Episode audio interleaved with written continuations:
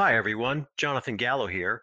In today's episode, we're going to discuss some steps businesses can take to improve their cyber hygiene.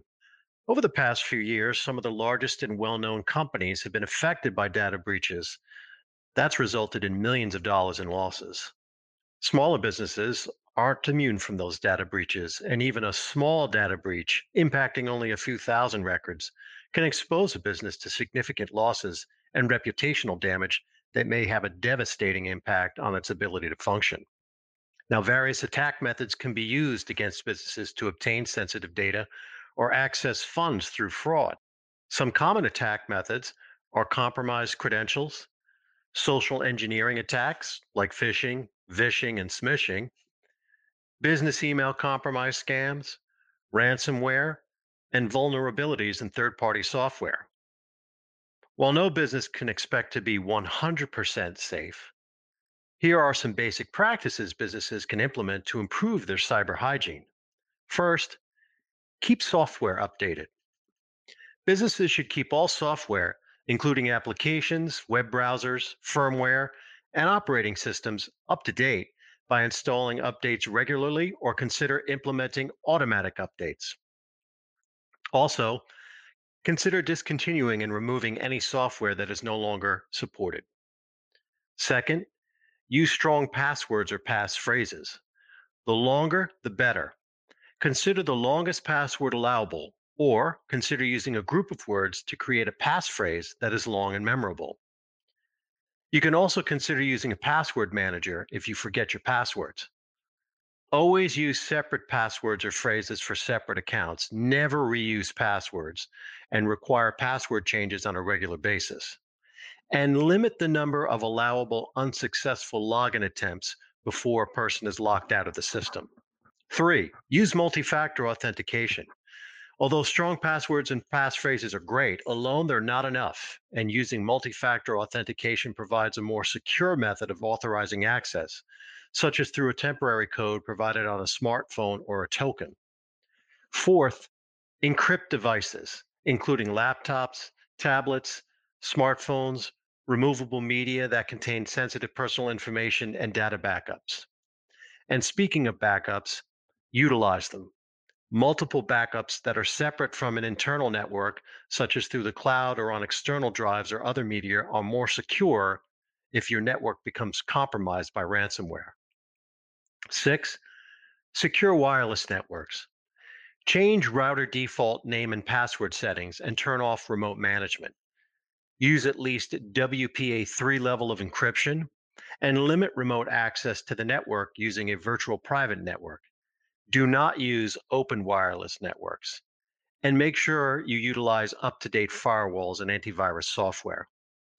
Seven, be suspicious of unexpected emails, phone calls, and text messages. Social engineering attacks can come from a variety of sources. When in doubt, don't click on suspicious links, attachments, or give out personal information over the telephone. Number eight, limit who has access to sensitive data by implementing least privilege access, meaning Determine who requires access to sensitive information and limit that access to the lowest level necessary and only to those who require access to perform job functions. Also, it's important to implement physical security protocols to protect sensitive data.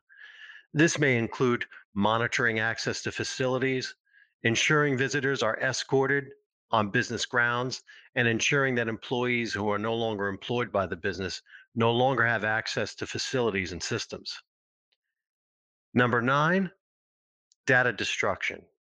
As part of a business's data retention policy, require that sensitive data that is no longer needed or required by policy or applicable law to be destroyed in a secure manner.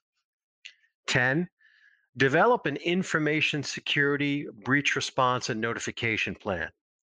The worst time to develop an information security breach response and notification plan is after a breach has already occurred. And the plan created should include not only the steps to take immediately after a breach is discovered, but a process for any required notifications. Also, include other policies, such as a social media policy, bring your own device policy, and others to define when and how employees may access devices, social media, and personal email. Next, any plan should include a business continuity and disaster recovery plan. If a breach or other event impacting the availability of information systems occurs, your business must have the ability to be able to have access to the information you need to continue operating.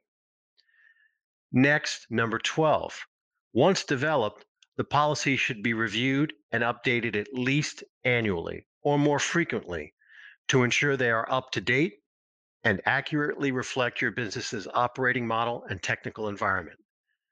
And finally, number 13, training. A business should have a regular training program to educate employees on cyber risk. Awareness of cyber risks is part of an overall risk mitigation strategy that creates a culture of good cyber hygiene. So, in summary, some steps to improve your cyber hygiene are keep your software updated, Use strong passwords and passphrases along with multi factor authentication. Encrypt devices. Back up your files. Secure your wireless networks. Be suspicious of unexpected emails, phone calls, and text messages. Limit access to sensitive data. Destroy unneeded data.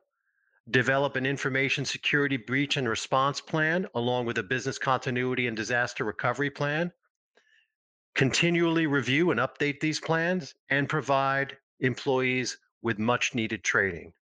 If you have any questions, please feel free to contact me at 757 446 8683 or email me at jgallo at vanblacklaw.com. Thanks for tuning in.